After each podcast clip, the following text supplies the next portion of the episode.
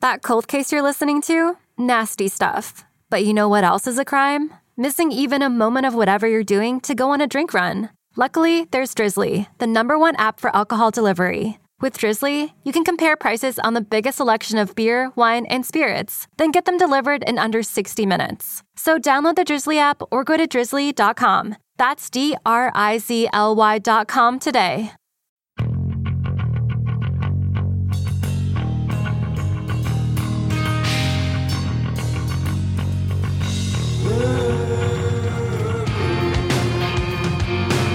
Welcome to Cobras and Fire, part of the Decibel Geek Podcast Network. This week, we break the record with 1992's Feel Good Album of the Year, Alice in Chains, Dirt.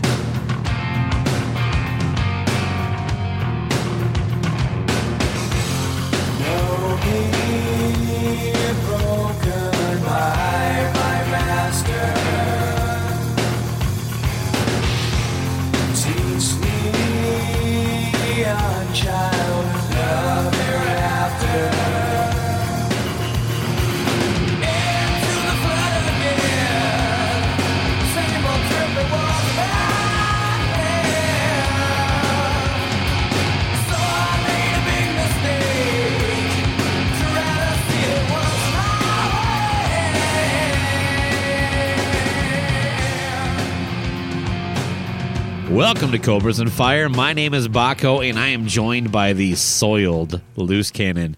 How are you this evening, Loose? I am grimy, grubby, filthy, mucky, unwashed, and greasy as always, Baco. Glad to talk to you. How are you, sir? I, I feel like you have a laptop in front of you with uh, synonyms for dirt. Nope. I just can I can rip these off off the cuff. Is all our stuff is impromptu, improv, genius. But You are that good. I you am. are that good. yeah. I Right always on. know. You ask me ten words that are similar to another word, and I will usually tell you uh, in person to give me about ten seconds as I look it up in Google and get back to you. yeah, you're like that guy who calls into a radio station with like uh like uh the, the trivia question, like and they go, uh. For a very long While time. their buddies like fucking typing it in and uh, well how are you man I, I I haven't talked to you since we uh, wrapped recording the last episode about five minutes ago Don't let them look behind the curtain, Baco. I thought that was your rule. oh you're right uh, uh, what do they got theater of the imagination uh, yeah, sorry uh, I, I I don't know where I was going there so but before we get into the episode, we do have uh, a beer today from uh, what I think is kind of a surprise contributor. Would you like to uh, break down where uh, today's beer came from and, and what it is? Sure. So I have the GoFundMe app on my phone, so I get alerted immediately when somebody uh, con- con- contributes a beer, and you know, it'll tell me something like last time it'll say contributed from Matt Porter. Well, this time it was very intriguing because it said it was contributed five bucks for beer from Jackson Galaxy, Ooh, which I the immediately Jackson Galaxy. well, I'm obviously that's some kind of like username or whatever or whatever. You don't know who. Jackson um, Galaxy is? No, I'm guessing it's like the the the working title for Luke Skywalker. Yeah, you hey, do me a favor. I- The the listeners might enjoy this. The two of them know who he is. Why don't you do a quick Google search for us while we record here and pull up Jackson Galaxy? All right. Is this going to be a porn star or something? Let me look here. I. I just think you should know. All right. It looks like a guy that definitely works a lot with his facial hair. Um, a lot of sections that are has beard and then not beard. Uh, okay, his it says Jackson Galaxy is a cat behaviorist and and the host of the television show My Cat from Hell. He has he is 55 years old. He is 6'2". His full name is actually Richard Kirschner. Uh, and uh, yeah, his spouse is Minoo Rahbar. Let's see if she's. Uh, she just looks like a chick. All right. Well, what what what, what do you? Does this a show you watch or something? Uh, if I were- if your name was Richard Kirschner, wouldn't you change it to Jackson Galaxy? Yeah, but that's but but Jackson Galaxy does sound a little ridiculous. I've definitely seen the show. I, I I don't know when it's on specifically. I think it's an Animal Animal Planet show, but yeah, Yeah. Uh, it it uh, it uh, it's a bit of a good hurt. Uh, I love the beginning though, like um, uh, like when they like kind of do the credits and they show him. It's like musician by night, cat behaviorologist by day. so what did uh uh So what is it? I, I, I imagine this guy like plucking the bass while while uh, behaving. He's pretending with- to play an acoustic guitar to an empty bar while they they, they, they, they say that thing. So no, he has a guitar case filled with cat toys that he brings to everybody's home. Is that his move? That's his move. He's got treats in there. He's got little fluffy things, little fake mice, all sorts of stuff to keep any kind of uh, cat from hell busy. Yeah, and he basically that's- he turns your cat from hell into the lap cat from Awesome Land. Uh, yeah, so yeah, I'll, I'll tell you this. Uh, I I think I might actually be a cat behaviorologist, uh, but I don't know. I don't know it because all my cat, every cat I've ever met, thinks I'm the greatest. So My God, I gotta just tell you that that you know this is you know we're starting to get a little bit of fame here. We're having five dollars contributed from cat behaviorists. What I'm looking what I'm looking for though in the future is when I see a little GoFundMe for five dollars from Eddie Trunk. That- oh man, well- you know we we have hit, made it then. At that Well, point, you- you, could just basically walk in, go anywhere. You look at a girl, go you over here, suck it. That's right. Eddie, Eddie Trunk, Trunk. five bucks. I split five bucks from Eddie Trunk with a guy in Colorado. Yeah. Now You listen, want some, don't you? two fifty from Eddie, from Eddie Trunk. I'm sorry, it's, it's actually two fifty one to you, two forty nine to me. The reason the reason being is the fact that we know you're listening, Eddie. We just want the GoFundMe contribution. yeah, please come on, Eddie. Come on. It's only five, bucks, so then we can say you Five did bucks. something for us. Eh, Why don't we get back to what did Jackson Galaxy buy us for a beer? He bought what a cat behaviorist would do, and and that is the most generic thing we've got so far, and that is the original light pilsner Miller Lite. Which it's interesting that uh, the last time I had Miller Lite, well, no, that's not true. But I like the fact that it has the retro label. When did they start that? About four years ago? No idea. Four or Don't care. Okay, then. Anyway, I'm not sure if you know anything about Miller Lite, but it's um, It's spelled wrong. it's that's right. It's definitely not a fine pilsner beer. Uh, I, I, I mean, I've drank my fair share of these things in the in my lifetime, but uh, Just so you know, the secret is Miller Lite's special triple hops brewing recipe, which apparently the secret is to make it extremely bland. but uh, also, it's it's from choice hops from the Pacific Northwest as well as noble Saaz. I like how they try to sexy this up now. Um, the noble Saaz hops, S A A Z, uh, which I've never heard of before because Yeah. nobody else uses them except for Miller Lite, and deliver more taste, aroma, and color with just 96 calories. So, do you want to do you want to consume these 96 calories together? well, I would like to comment a little bit on the culture of Miller Lite, if that's okay. Sure, please Uh, do. if you are drinking, if you find yourself consuming the Miller Lite, there is a 0.001 percent chance you got it through a GoFundMe Buy Me a Beer app. What about what what about also if you have a Miller Lite? There's probably one guy in your crew that is going to slam the top of it on top of yours so it overfoams on the top. What do you think? How about if you're if you're if you're holding a Miller Lite, you're probably standing next to somebody who's choked a stripper. That's a little extreme. I think that's more of a Coors Light move. But Hey, um, oh, easy now. Silver bullet, me. baby. Good, good enough for Dimebag. Good enough for everybody. Uh, well, the weird thing when right, right after I uh, uh, I opened my can, John Madden came in here and started yelling at me. what's amazing the fact that that he got there so quick since he only travels by bus, by RV. I'm sorry. Oh yeah, get it right, dipshit. get your head out of your ass, loose cannon. Okay. All right. well, enjoy. Thank you, Jackson. Okay. You want to get into it? Let's get into it. Alice and Chains. Alice and huh? Alice and Chains. Sorry. Yeah, you, you give me all this David Lee Roth crap. Alice and Chains, you jackass. Alice in Chains. Allison?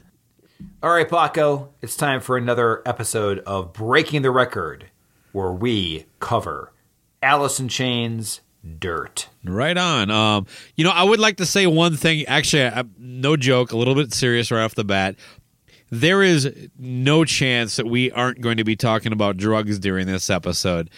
And of course, we are want to kind of crack and make little little one liners here and there. I just want to make one thing perfectly clear that uh, you know, drug addiction is pretty serious. It is an addiction, and it is something that we're not trying to make light of as we go through this. Uh, we're, we're having fun with this record. We're going to do what we normally do, but just this seems like an area that might be kind of sensitive to some people, and understandably so. But please, uh, just uh, enjoy it for what it is, for what we do. We are not actually trying to to minimize the uh, the struggles that people that that deal deal with this stuff because this record is basically about fucking shooting heroin into your veins. Well, I'm not sure what kind of material you had prepared. I had nothing to do with that. what the f- fuck kind of dark asshole are you? and it begins. Uh, yeah, let's get into it, man. What do you got? All right. So I, I figured, um, I don't know if you want to go first or anything, but I kind of want wanted to find out a little bit about your history with the band when you when you first uh, ran into them, Sure. were aware of them, things like that. You want to start with that? Yeah, you want me to go first? You want to go? No, you you can go.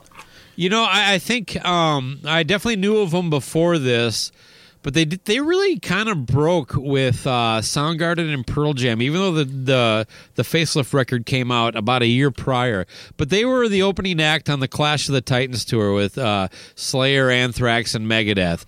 And uh, they were great. Uh, I, I really enjoyed it. I had heard Man in the Box a little bit, and for whatever reason that song just didn't click with me until I actually sat down and, and listened to it, which was quite some time after it. And pretty much from that point on, I was hooked. Uh, uh, Layne Staley's voice, the guitar tone, um, uh, the rhythm playing of Jerry Cantrell. And by the way, he's a great lead player too, uh, and he knows how to, to to accompany a song, you know, basically from front to beginning. Uh, he, he's one of my favorite guitar players, definitely of that era. That's that's for sure. But the whole package. It, it, the weird thing I will tell you about Alice in Chains is like visually on almost every level, they didn't uh, connect with me. I, I think their logo sucks. Uh, I think almost all their album art is kind of like unappealing. Uh, their personal images, like like the way they, they like like Jerry is very boring looking. Layne can be kind of kind of uh, I don't know unsettling to look at depending on what phase of of Layne you, you're catching. Mike Starr was always a cool looking guy, and the drummer just always looked like a, a drummer. But uh, uh, that's but it was always about the music with this band with me, and they they definitely connected. Once I got a chance to, once I got over that hurdle, that was like uh, I really didn't care for the. The meow, meow, meow, until I, you know, got, got a chance to really break it down and then then I got kind of hooked. And that that first record's great. Uh, we're obviously going to be talking about Dirt today, and and I'll, and I'll save my kind of synopsis of this record uh, for a little bit, but. Uh, just just a great band with a very short uh, lifespan. It's it's unfortunate. I, I mean, I know they're still going today, but we're talking about the the original kind of crew. How about you? Similar, where I didn't see him in 1990 like you did, but um, I had facelift about within a couple weeks of owning Skid Row, the debut album. Okay. Like for whatever reason, I got that one later, and and uh, the reason I mentioned that is there really wasn't any, and I played those things like like t- to death, whatever whatever air, time that was, and I didn't see a drastic difference. Yes, there's a drastic difference between Alice in Chains and Skid Row, but I'm saying to me it was just rock. There, this is before the whole um, idea of grunge even hit from the record labels. I do agree that to a certain such. extent they were kind of pulled into the grunge scene, um, but their the the way they approach songwriting, their their harmonies, um, and their image, everything was different. It was different. It, it was different, but to me, it wasn't anything different than listening to Metallica versus uh, Skid Row. Fair you know what I enough. mean? It was just another. Fair It was another form of aggression and vocal Yeah. um, uh, style. Anyway, no, I, I, I get what you're saying there, but my my point is is that I forgot the fact that I have seen Alice in Chains six times, three times with with Layne, and I forgot the fact that they opened for Van Halen um, on the Fuck tour, and I also saw them at Lollapalooza. I also saw them open for Kiss, and then three times without, including the Northern Invasion last year with you. You saw them So- one for Kiss. Well, did they only do like two or three shows?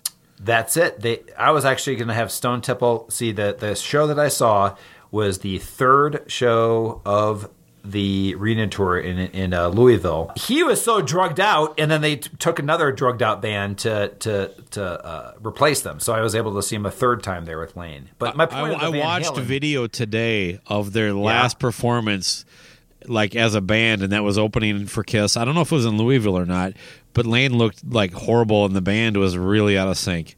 No, no, they were not good that night. But then I saw because I saw them um, uh, with Van Halen. They're great because that was on the facelift tour. But my point is, is that think of that though. They're paired with Van Halen, Mr. You know, a happy-go-lucky Sure, yeah. kind of band. If you want to think about it, but to me, it didn't seem weird. You know, we we just kind of wrapped up March Badness, where we kind of dove into records that were kind of depressing and sad to listen to. So when we were talking about records, you know, I, I was telling you I really wanted to do something that was just kind of an upbeat party rock anthem album. And uh, what did you come back at me with? Dirt, come on. Hell yes, baby! And you know, I, I, I got to tell you, like the whole thing. I just have to do a quick rant. Is that okay? It's my show too, right? With Yeah, you know what? 50-50? You you don't get enough rants. Get, give us one, baby. You know, I listen to a lot of music podcasts. And friends, the one thing that drives me batty is the constant conversation of bands that you love when they talk about the 1991-92 death of what they that, that the party was over. Oh yes. Everything was done when this grunge stuff came in and killed everything. I we've said it before. I'm going to still stand up to it because I was like, do we do the Dirt album? Because maybe some people don't like grunge on the show. Because the man has perpetrated a lie that you have listened to for your entire life, and that is that Nirvana came in with a fucking three dirty bean smelling bastards from Seattle, as you've said before, and shot hair metal dead. What killed hair metal is fucking trickster, sleaze bees, Warrant, which I like, uh, coming out with an album called Cherry Pie. Okay, if there wasn't a, a poster child that was a poster behind the receptionist at that music label that didn't represent the death of hair metal was to come, it's the cover for Cherry Pie. Think about that to begin with. The cover is a picture of what, like a a, a girl, like a the roller skate like girl, right? Yes. Is there she on roller skates or not? Uh, just uh, it's that little spunk material, Bobbie Brown. Uh, Yeah. she, uh, yeah, she's on the cover and she's like She's- staring, like she's got her tits out, and there's a cherry pie parked right in front of her, her uh, uh, Vagina. vagina. Yeah, Right, and she looks very alert to the fact that it's there. I mean, instead of calling it cherry pie, why didn't Warrant have a cat falling down in, in the middle of, of her that area and just call it pussy? Okay, how about how about a a, a uh, what are those little chew toys that you get from the pet store and it's just called squish? Okay, How, how about like a uh, like an axe falling down and you call it hatchet wound?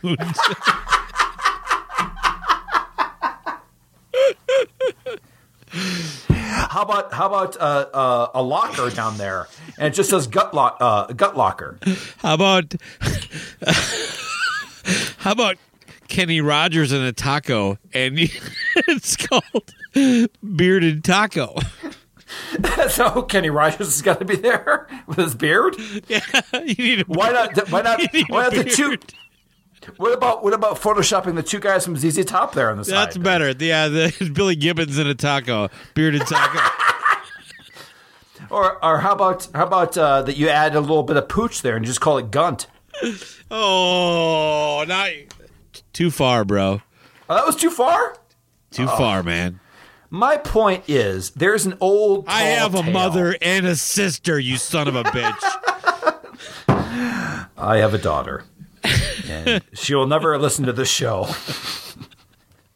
Thank God. Yes. Now listen to me. There is a t- there is a tall tale told by Jani Lane, probably very drug addled. The cherry pie guy? Yeah, the cherry pie guy, who's talking about there was a day that he went to the record label. And the receptionist used to have a poster, like I just said, of cherry pie behind her. First off, how the fuck is that in in in in a, in a corporate environment Welcome to Columbia Records. How can I help you? pay pay no attention to the woman with the cherry Yeah. pie in her vagina behind me. Totally cool with this behind me. Totally cool. And he says, I knew things had changed because I went in there.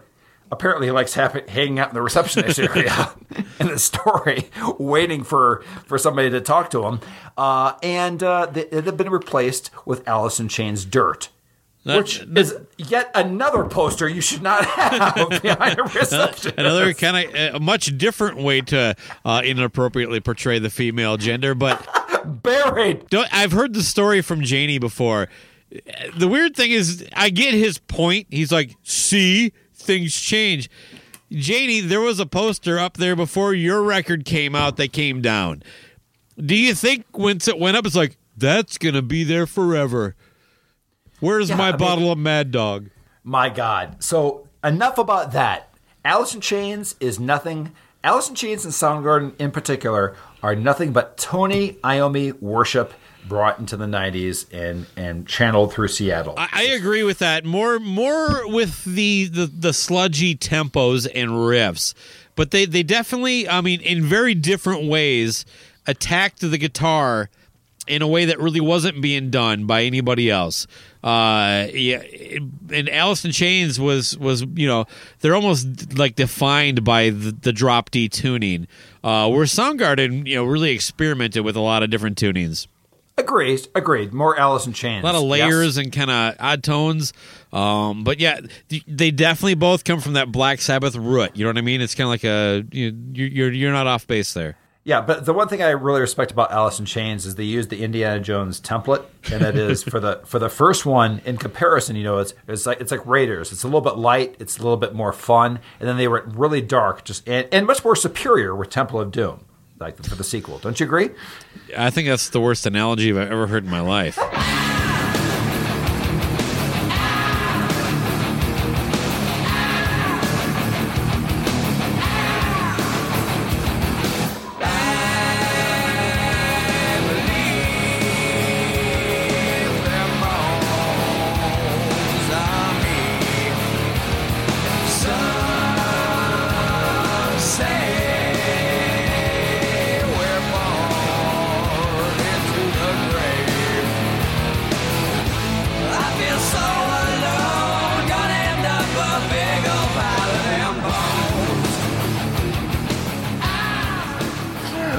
Facts for us to share? Yeah, let's get into this real quick. Uh, Alice in Chains Dirt was released on September 29th, 1992. If I remember correctly, Luce, that is your parents' uh, silver anniversary of the day they met at a library. Uh, it was recorded at a handful of studios Eldorado Recording in Burbank, London Bridge in Seattle, and One on One in Los Angeles. Uh, the running time is a smooth 5737. It's on Columbia Jesus. Records and produced by Dave Jerden. And the only thing I'm going to give you with my overall synopsis right now, this might be a perfect record minus one song. There's my tease.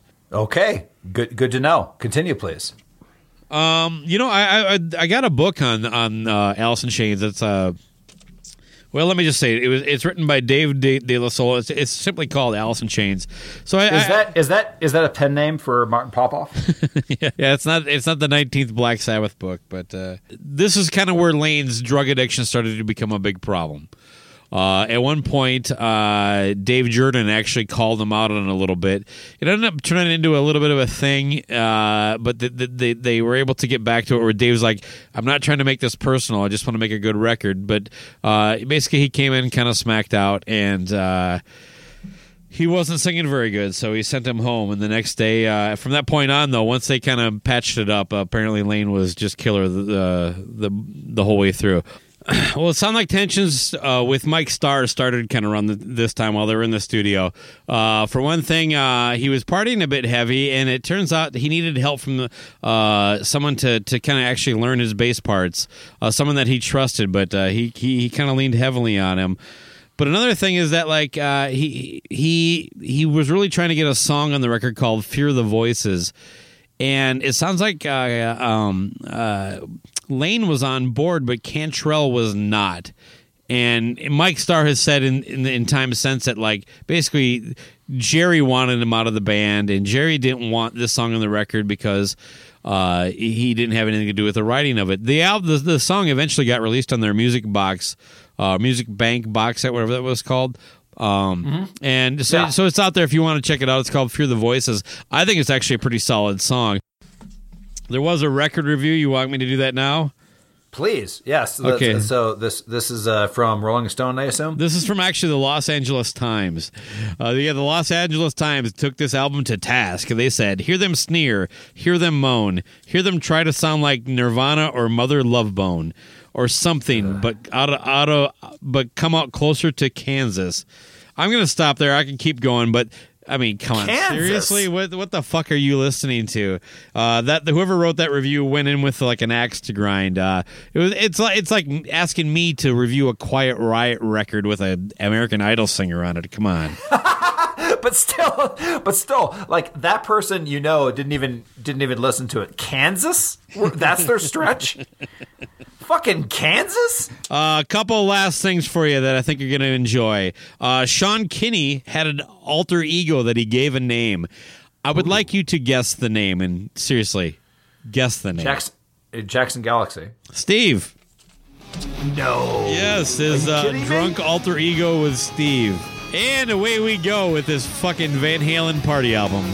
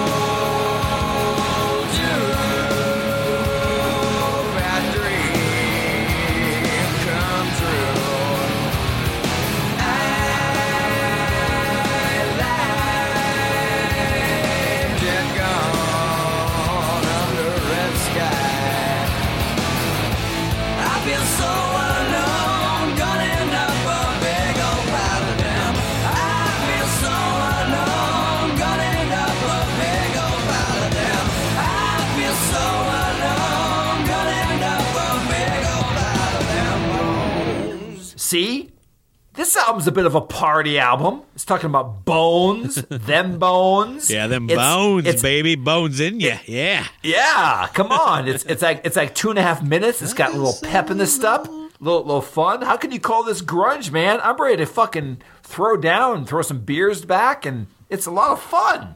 Yeah, I definitely threw a lot of beers back with this cranked somewhere, but uh, yeah. come on. Yeah, this song, that, this song, like Alice in Chains, they both they start off uh, both facelift and this one with a little peppy song.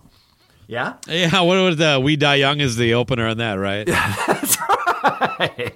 but it again, it's almost the same template in a good way. Like it's just Sure, it's like a, kicks off the under album. three minutes. Kind of got a. Uh, I think We Die Young is a stronger track, but uh, no, no, no issues too. with this one. Nope. I feel so Yeah. alone, gonna end up a big old pile. Hey, I think he's talking about everybody ends up dead. Man, all I gotta tell you is those guitars are so, so just. Yeah, I mean, the, the guitars the in this record just sound perfect. Do you like the uh ah? You know- Oh, I do, of course. okay. I mean, I've never been a big can I- fan of it. I, I just uh it's okay. I don't uh, like eh eh. now you've ruined the song for me. Of course, I'm I'm I'm way off on the math, and I do like the song. I just that that one thing I never really liked that that a whole lot. So I think that lends itself to things I think we're going to mention throughout this album, and that is when you when you see look at Layne Staley. okay, Okay. Now, I could never imagine him having any other job but being a rock star. okay? he actually talks about that. Who? Layne Staley. Uh, apparently, uh, he figured like early on that if he became famous, uh, his dad might want to come back into his life, and and it turned out he was right with tragic results. Uh, his dad went from uh, being clean to being a junkie with Layne. Wow. Are you kidding me? Good God. No, no, that's that's pretty well documented by Layne anyway. uh, yeah, and, and it turns and like even Layne, like one of his last interviews, he said, yeah, and after all that, like my dad would just come come visit me only because he wanted to get you know some smack, and uh, he was able to actually get off it, and I wasn't. Wow. Uh, yeah, I'm not sure. How, It gets it gets fucking dark if we start talking about that dude, man. I know. That's why I'm going to go to uh, what Layne Staley could have been successful at. Besides a rock star, he could have been successful as the guy that takes your vitals and when you're getting a physical that says open up and say, "Ah!" On. You know, in, in- in the perfect scenario there, like he'd actually be behind the doctor, and the, the doctor would say, "Open up," and he'd go, "Ah!" then the inspiration continues with a story about the struggles of a beaver called Dam That River. I fucking love this song. oh my God. These. That opening riff might be one of the like. I mean, my God, if that doesn't fucking get you erect, you know, watching Hulk uh, jerk off to upscreen videos won't either. I think the Hulk's material is Damn This River. What do you think? But there's, there's a couple times where they do something with the the the, the guitar in this, where it, it, the the opening riff is like kind of low, and then as soon as the the singing kicks in, it just shifts up like. ah, dun. It just got a Yep. great little groovy underlying, you know, uh, you know, slide up the neck into a different key, man. It, it's it's just killer. Again, just like back to back examples of, of where Cantrell is basically at his fucking peak right now. You can tell this guy wasn't spending a whole lot of time shooting uh uh the the, the, he wasn't chasing the dragon. That's what I was going for. No, and and yeah, and, and also like like this, them bones down that river. Yes, at this point, uh, are either of these songs really about heroin? No, not really. I mean, uh, you, you- I mean, them bones is about dying, so you can kind of relate that to, you know, uh, the end result. Because the, I mean, all the heroin songs aren't like, I like heroin, I'm gonna shoot up heroin. They're more about the uh, the mental state that gets you to it, and then the the destructive effect it has on you. So And and yeah. them bones could, by theory, be tied into that. Well, I mean, but but them bones and down that river to me, they're just two balls out rock songs to me. Like I don't I don't feel depressed and uh, grungy or anything like that so far on this album. I'm feeling pretty good, feeling upbeat, like a you know, Cabo. This is like this this is like Cabo Wabo to me. You know, it's it's probably not like finish what you started upbeat, but uh, yeah, this is uh, this is okay. Uh, I will say this: if you were a fan of Facelift, you you are hooked. Two songs in.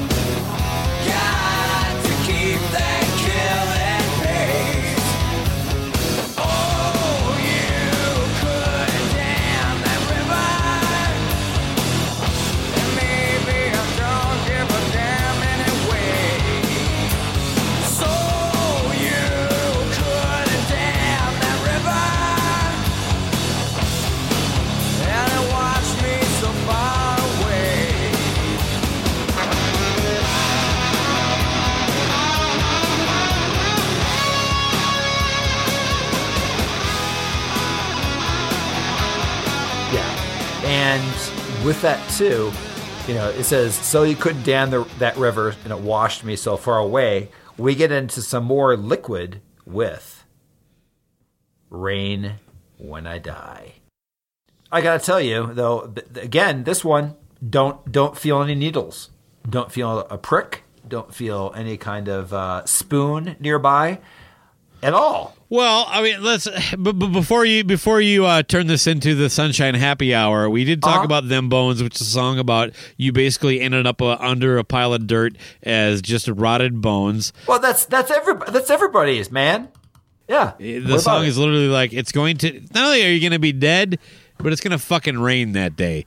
Yeah, everything fucking is not peachy at all on this record. These songs, while not directly about uh, the the drug stuff that we're to get into, are very much a, a part of setting the, the tone and the tenor of this record. I mean, uh, it, there is just. Uh, I will say this: Layne Staley had a way of saying the darkest shit in the most beautiful way, and I think this is a good example of it. You know, there. there- I heard the demo is a six percent chance of showers when I deceased. When I'm deceased. I think there's a ninety percent chance of rain.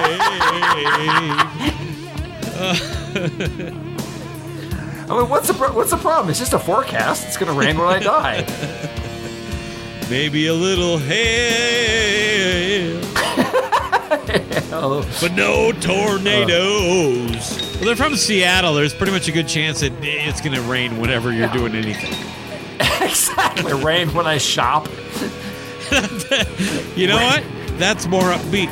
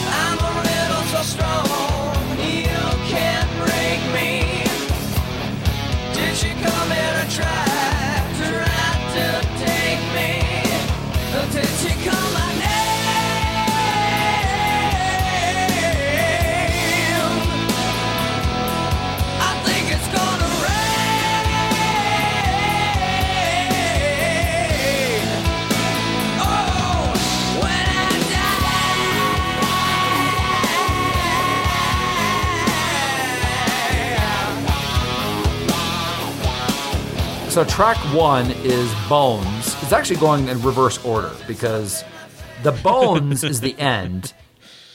They're found in a river while it's raining. While it's raining, and then all of a sudden you're in the hole. Listen, I think this album should have started with Sick Man because he's starting to get sick, and then he's then he he, he then he dies and he's down in a hole, right? And and occasionally he plays with his friend the rooster. no, but down in a hole, down in a hole, a beautiful ballad about being dead. Yes. I love Down in a Hole. I, I again, we're, we're four for four at this point. Uh, I, I, I have not like the first time I heard this record, I could not have been happier. Yeah, this is a beautiful this is a beautiful song. Down in a hole, just everything about it is perfection. Far I love the unplugged version of it. Yes, but and we should mention that too. Unplugged, eh, not that bad. There's some great versions on there, but they also play a nine minute version of Frogs. Uh, you, yeah, I'm sorry, but you, you get more uptight about stuff like that than I do. I think we have a, a, a, a opposite, like a bizarro version of that coming up on the record here. okay, fair enough. Uh, any any other comments you wanted to talk about about? Uh, just if you don't like the song, uh, you should probably, I don't know, just stop listening to music.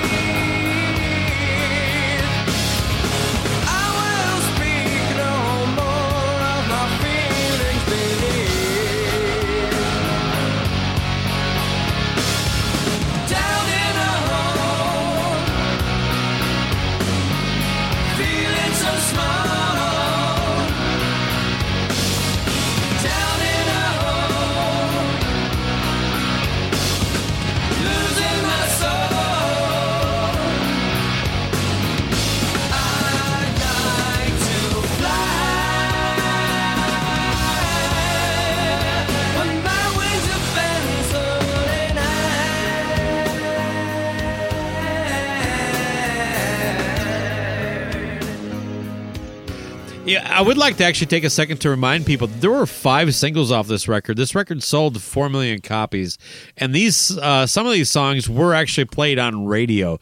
The the hard metal radio station that is in every market now didn't really exist back then. No, I mean, I mean, first off, I guess the single, one of the singles, "Wood," was you know on singles beforehand, but then it kind of, I don't know if they re-released it or how it was. No, they, kind- they, did- they didn't re-release it. They just added it to the record. But let's not get too crazy on that. But like them bones fine. was actually played. Um, uh, uh, shoot, what were? Well, Angry Chair I think was the, the last single, if I remember the timing of it right. I'm, I I could be totally wrong, but Rooster actually got a lot of lot of airplay. But let's wait till we get to that to talk more on that. Sick Man, not my favorite track in the record, uh, but God, it's still a really good fucking song. Yeah, I am not a fan of this song at all. This is the the first one that that uh, is is is a skipper for me. It's it's very uh, I guess ambitious, but something about it doesn't click. There's a lot of irritation. Like you said, the thing that you don't like that on them bones, who goes ah. Th- Yeah. This is like nine thousand versions of that. like, like, I know what What? you're talking about, and I didn't really say I didn't like it. I just it, it was I I'd be okay if it wasn't there. Well, okay. Well, then that's that's if you're saying this is a perfect record minus one or whatever. This is I have more than that, and this one is gone, deleted. So Man, I know the music on this and those changes that uh, they almost kind of got that carnival beat going. I know. And, It seems- I can't- and the, that great fucking two part harmony that they do is just. Uh, uh, I think the part that I just that I probably agree with you with is is the main verse is like what the hell have I? But man, Yeah. that music underneath it just it just delivers. it's there's parts I like about this, but it just doesn't work. It's it. There's a lot of uh, you know tempo changes that just seem very forced. It just doesn't work for me. That's that's Yeah, I, I, I know what you're getting at there. I, it, I, I, I don't necessarily agree, but I understand why you feel that way. Uh, I will say this: uh, if if the first four tracks are like in the uh, all like the good pile, this would be my start of the, eh, you know. But again, looking at you know what I'll come back to this, but I'm looking at this as an entire album, A to B. I, this is a record I think does need to be listened to in sequence.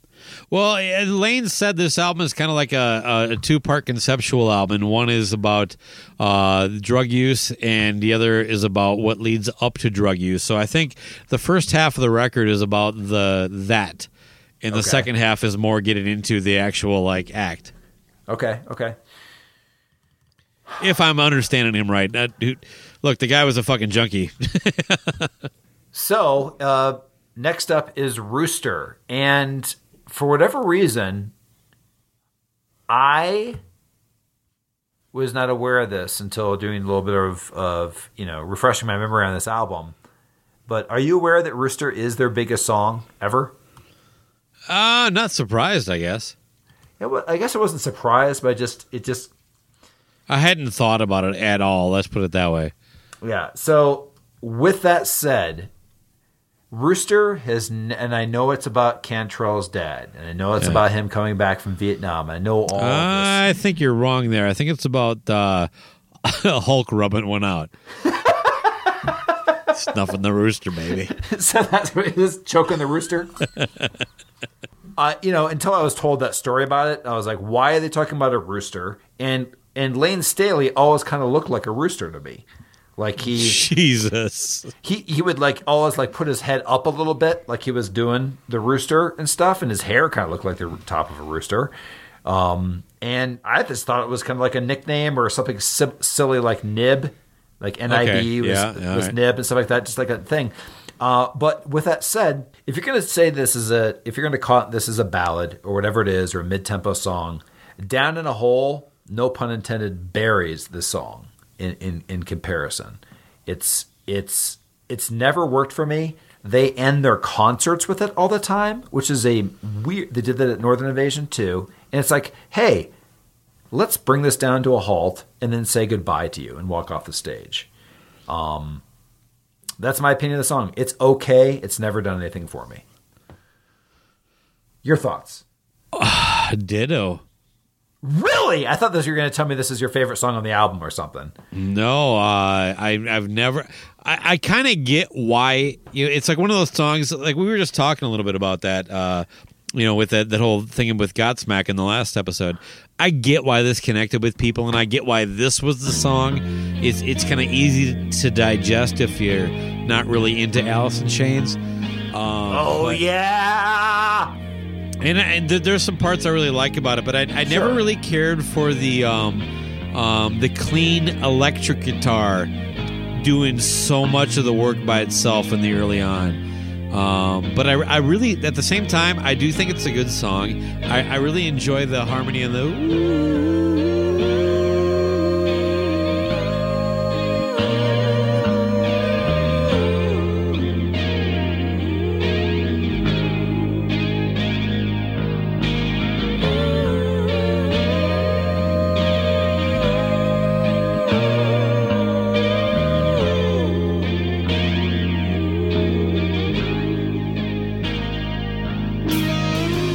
actually watched the music video for this today too, and I forgot how fucking graphic and kind of uh, disturbing it was. I mean, you see a guy's leg blown off, and he's sitting there freaking out, staring at his like stump, and it's bleeding and shit. I mean, I'm I, I, I'm surprised this didn't traumatize me. and you're right. Uh, this is this is Kiss p- playing Beth as an encore. Uh, th- this is makes no sense to me at all. Like, No. throw it in the middle of your Yes. fucking show. Now, in, in general, I, I actually have issues with Alice in Chains now live. I just As do I. they perform and sound good, but their set I've never cared for, and they just it, they bore the fucking shit out of me. And they're one of my favorite bands, and it it, it pains me to say that because uh, they meant so much to me at a time in my life that was very important. And, and to see them still out there doing this, and to actually, you know, I'm, I approve of it. I'm, I'm not like anti that. I just wish that I liked it, and I don't. I'd want to go home and listen to the, the, the records I like.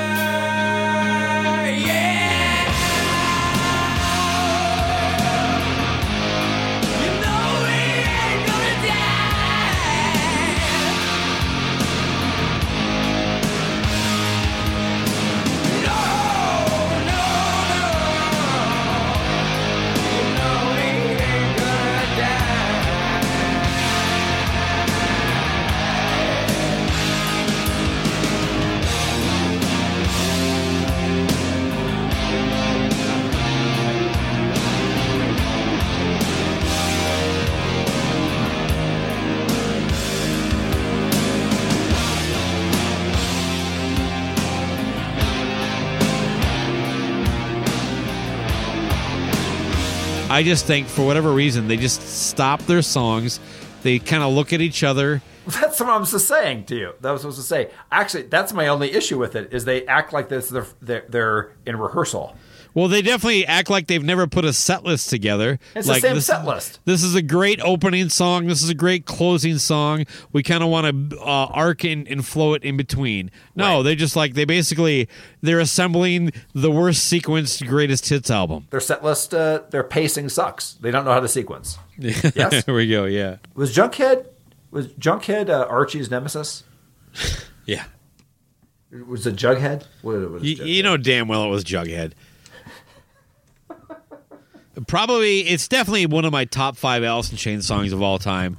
Uh, which puts it. This is one of the three that I was saying is contention for the best song in the record.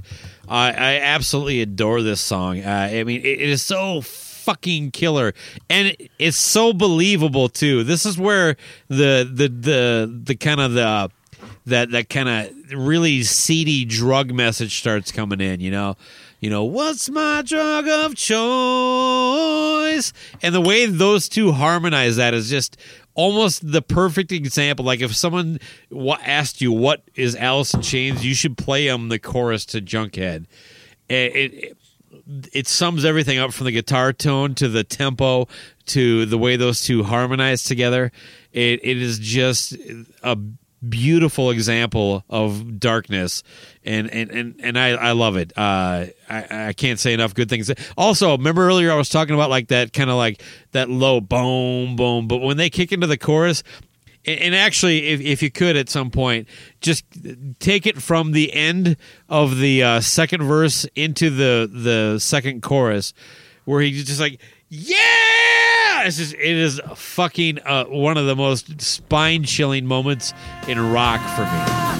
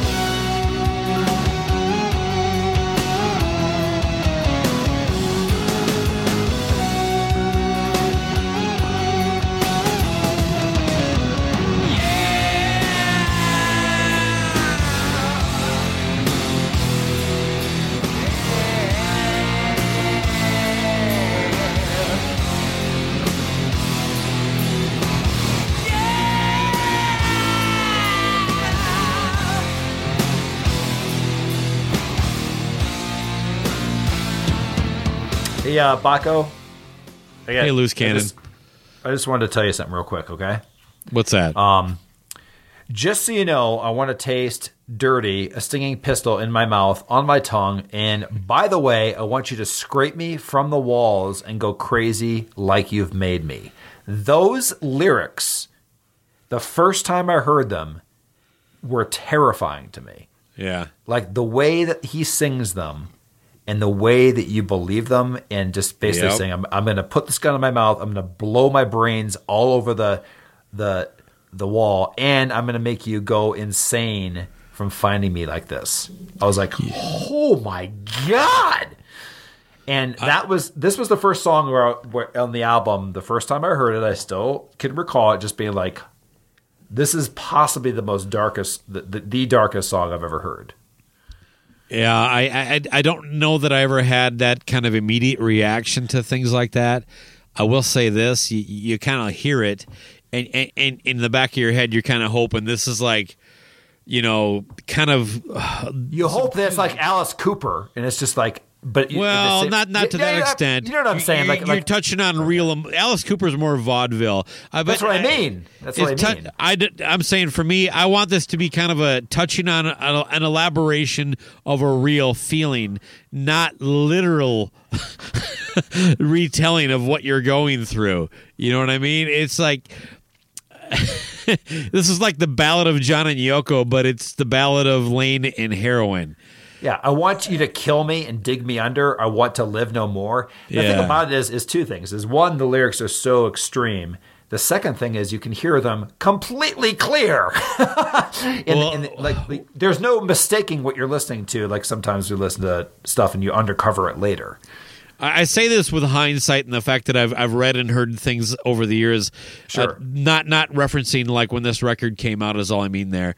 Uh, but Layne was, by my experience in, in in in just reading interviews and stuff over the years, one of the most self aware uh, junkies that I, that I can think of.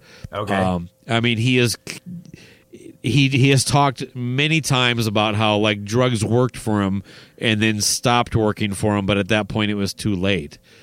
And he he actually tried to clean up quite a bit, and it and it was just it was something that he fought very hard, and it and, and it actually is it, it's very painful sometimes to to know that stuff and then go back and listen to these kind of lyrics, and, and because it it's clear that. I mean, as far back as 1992, you know, he died 10 years later. That the it had taken its grip on him, and at Yeah. the time, you're, you're listening to this record, and they're they're also selling it as such at the time. Like, yeah, you know, we, we you know we kind of cleaned up, stop asking us about drugs, when in reality it was kind of miraculous that they made such a masterpiece with Layne in the state that he was.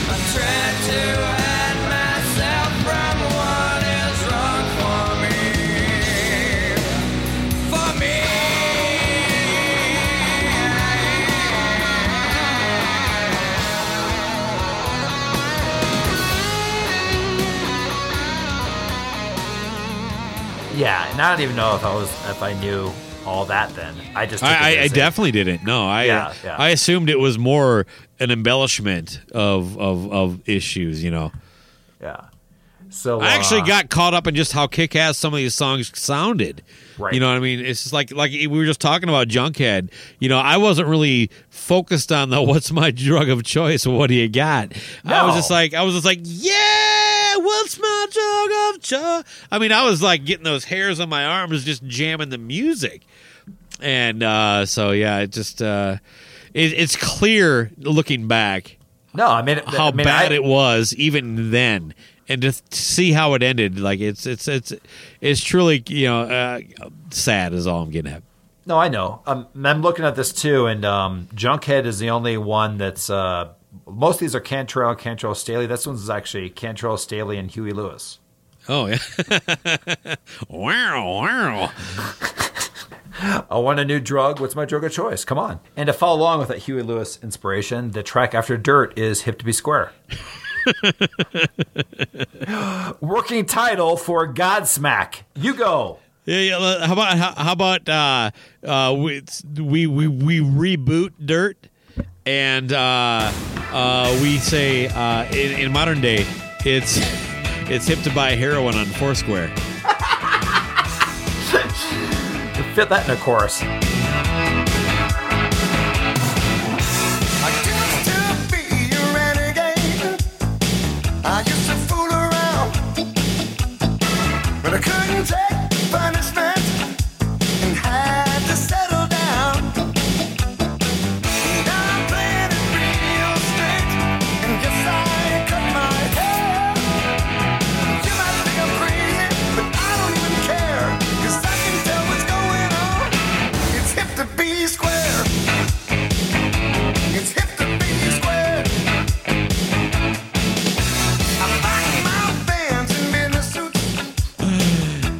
that brings us to the next song, which is the only reason Godsmack is not called Sully and the Step Stools, and that's the song Godsmack. a shame, if you ask me. I would Yeah, really I enjoy really- Sully. I really wish I just saw a show with Sully and the Step Stools. no, true story. I mean, they, they've owned it, right? Like they named themselves after this song. in prepping for this, I guess I just never really noticed that it is basically, even though it was a CD era, it was like we have the side one and we have the heroin side. Side two. Yeah, pretty much. I mean, it, it just goes straight into it. Like the first ones are, are just like hints, but I mean, we, we're what three songs in a row, three, four songs Yeah. in a row of just pure addiction. So for the horse, yeah, right there. For the horse, you've grown much fonder. Right there is just right there, heroin.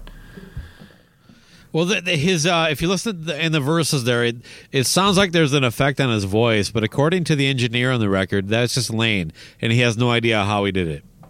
Okay, interesting. wow, wow, wow, wow, wow, wow. yeah, I mean, again, like as individual tracks, some of these like stick out more than others. But now we're kind of getting towards the end of the record, and I feel comfortable saying the reason I call this almost a perfect record because if you listen to it in sequence, it almost tells a story without diving or without you know becoming a concept record, which I really think is an impressive feat. But at the same time, these songs seem to follow a pattern that makes sense. Like these guys went into a studio and wrote a record, and they, they and they spent time making sure the right song went after the right song. My God, we're getting kind of serious for the Cobras and Fire show. So how about we kind of lighten it up a little bit and uh, talk about, you know, what other jobs, like we kind of hinted at earlier, that Layne Staley could have done besides Ooh, being a rock star. Yeah, Yeah, I'm in, I'm in, man. Okay, cool. Um, can I can I begin? Yeah, go for it. What's your first one? Well, I think that he would have been um, an excellent Walmart greeter. Um, so you go in there, the doors open, they slide open, and he just goes, I, I, I, I, I, I, I, I, I, L. Seven is where you can find that. Your thoughts? Yes, no. Uh, yeah, that's that's. he would that- definitely, he definitely bring up the mood. I mean, I mean, He's those- probably not old enough to be a Walmart greeter in 1992. He'd probably lose it because of ageism, not because of a crippling heroin addiction. Walmart's all fine with that. yeah, but he'd be singing that, but also he's dead behind the eyes, so he's perfect for the job. Yes. What about you? Any- Well, I think he'd uh, do great as an overnight clerk at a 24 hour porn retailer. Uh, how You just sit there at the counter and just. I mean, there's not a whole lot of work to do. You just got Oh, the just saying, just coming in general, and, just a guy that has no ambition that, that works at, works at a porn star. he works. Yeah, he's like sells like old Playboys and uh, makes change for the porn booths. and jizz mopper. Yes, Yeah, yeah, I mean, if you know, if he's so, he doesn't seem that ambitious, though. I mean, That's just true. just just Mopper seems more like someone who's got ambition, baby. that is something you work up to. I Yes. think Yeah. So no, Right? right now he's just sitting behind the counter smoking cigarettes or reading a magazine. maybe that's Uh. a side hustle. Jizz mopper, just get a little extra extra, extra income.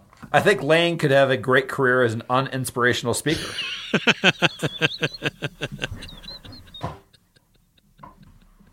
Your thoughts? Does that pay well?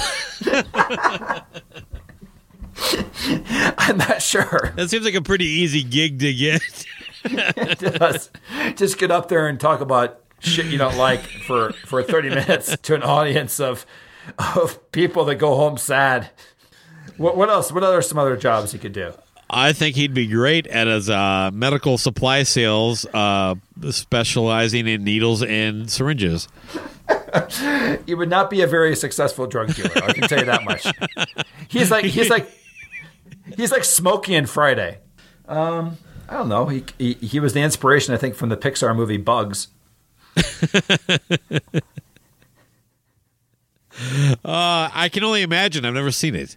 Okay, well, for the, those that enjoy cartoons about bugs, you'll get that joke. I thought he'd be great as a CEO for Trump Industries.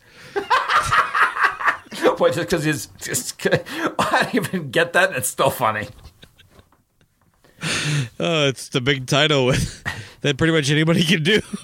I'm just saying you can put like a fucking beanbag chair and it could be CEO of Trump Industries. What about? I don't know why I just visualized this, but I think he would be great as a medieval times waiter. Oh man. Yeah, I like that one actually. Yeah, just, just okay. come up, just come Yeah, up. the to you with problem is he's gonna fuck your order up and probably won't even. He probably would, but he probably won't even remember to bring your food back because he'll be out by the dumpster, fucking, you know, getting high. I I have one. I have one left. I think he can be a DJ at Tommy Lee's wedding. what about him as a strip bar DJ? What do we do? like he would be like, "Hey fellas, you just just here's candy." That's how he would do it. Okay, so uh, let's move on to the masterpiece of the album, and that is 43 seconds of genius called Iron Gland.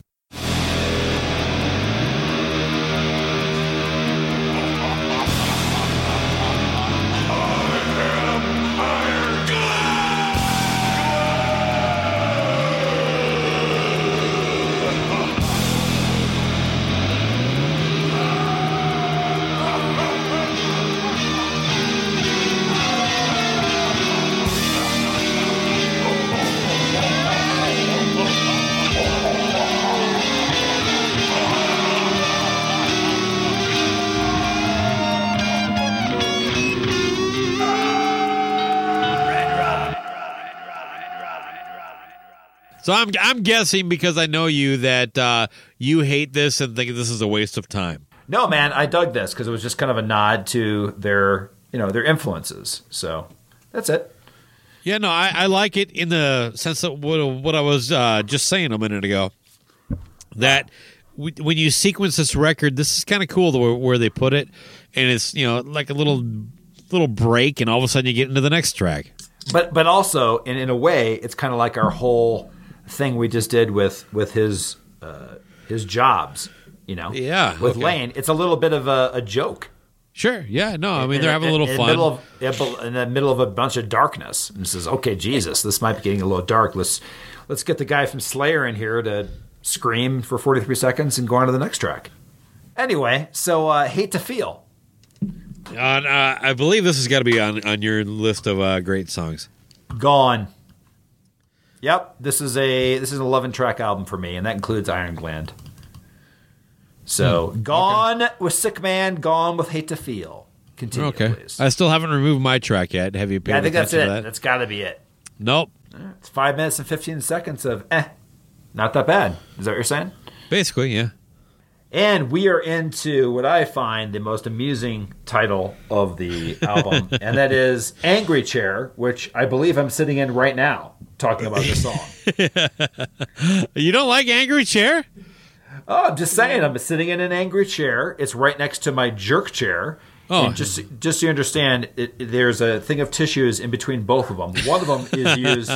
one of them is used for crying when I'm in my angry chair, and the other is used for other purposes when I'm in the jerk chair. It's, it's multi-purpose. So everybody I- needs an angry chair and a jerk chair, happy and sad. Uh, wh- what is an angry chair? You tell me. Well, I'm sitting in an angry chair. Uh, Why? uh, well, angry walls steal the air. I mean, my stomach hurts and I don't care. What do I see across the way? A know. bear. See myself molded in clay. Okay. What? what Stares is, at me, and yeah, I'm afraid. okay. Changing And? the shape of my face. That's the that's a goddamn angry chair, you idiot. I I guess so. That sounds like a single. I would release that. Yeah. That's gonna really just oh god. jet up the charts. Shadows dancing in everywhere. Little boy made a mistake. A pink cloud has now turned to gray. I'm going to tell you right now, the perfect album just ended because this is the perfect ending song for this record. This is where they should have stopped. It was a 12 song, six songs each side, and "Angry Chair" is a great closeout uh, song. It's it's a it's a really cool tune, um, but it, what a what a way to end a record.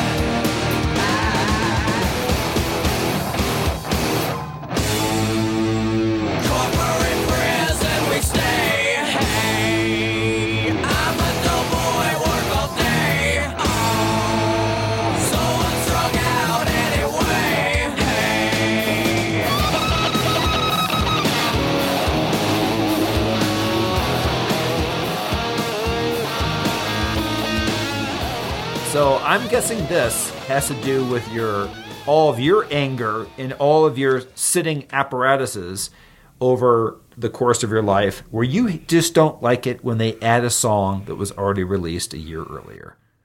Because that's your issue with that's your issue with Civil War. That's going to be your argument for Would, or just that you don't like that song to begin with. I love the song. It's a, it's an amazing track. It was already. It wasn't just that. It, it wasn't just that it was released already. It, it even isn't just that it was released as a single already. It was a hit already, and it is the only song on this record not produced and recorded with every other song on a perfect record. This song was recorded at a different time in a different studio with a different producer and a different engineer. And they just said, well, let's throw it on here. That way, people who didn't buy the soundtrack will have it too. Which I get, but that is the only reason it is on here. And that is not a good enough reason for me to say it belongs on a record.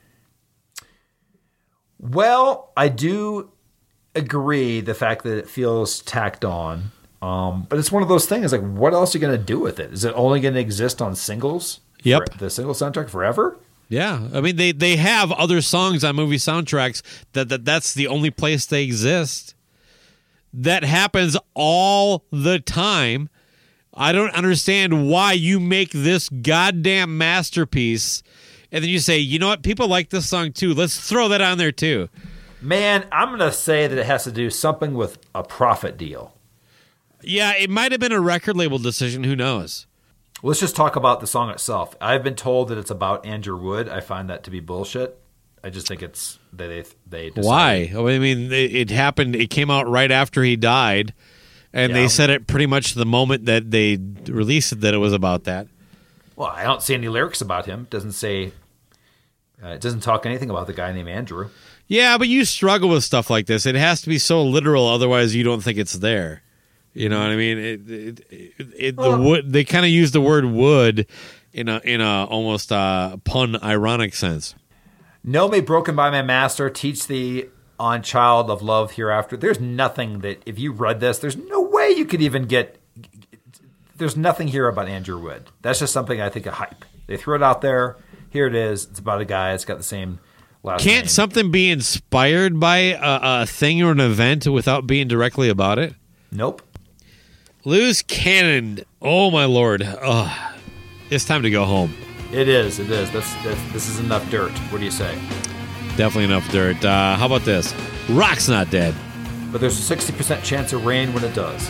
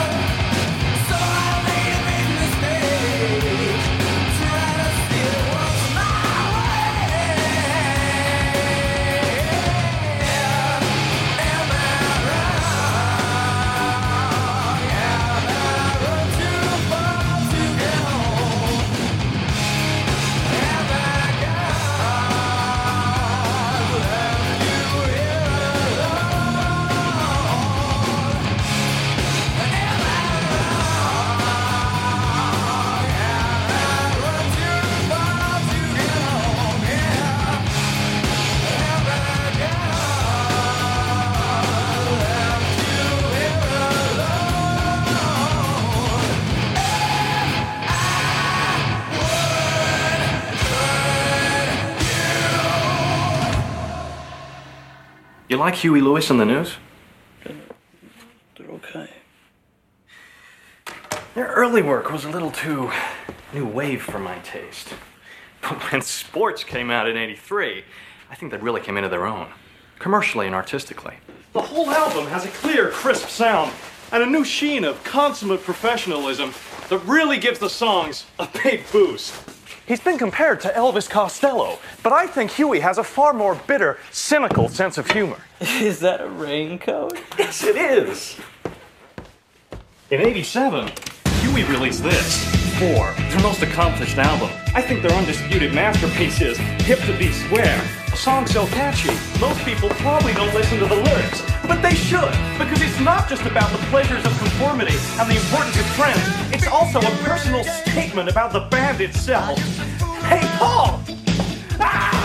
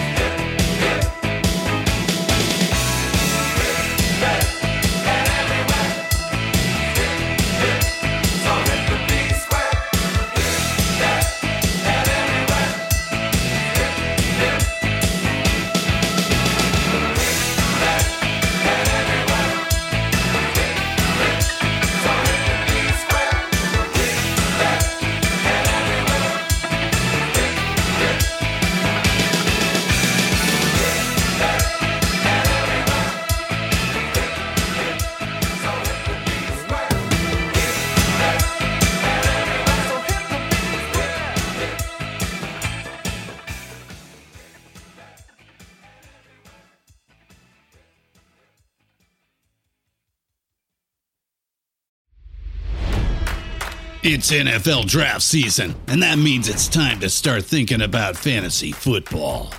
FantasyPoints.com features industry leading experts and prognosticators using proprietary hand charted data to help you score more fantasy points. FantasyPoints.com is the place to go for whatever kind of fantasy football you play. Whether you play fantasy football, daily fantasy sports, or do a little bit of everything, Fantasy Points has the meticulously researched content to guide you to victory. And why wait for the fall? Fantasy Points also covers the new spring football league, the UFL. Join the guru, John Hansen, Scott Barrett, Joe Dolan, and other massive names in the fantasy football universe with an exclusive offer. Use code Pantheon for 15% off any fantasy points package, including the all in package, with access to every article, tool, and data nugget that Fantasy Points has to offer. That's fantasypoints.com and code Pantheon for 15% off at Fantasy Points. Fantasypoints.com, code Pantheon. Score more fantasy points.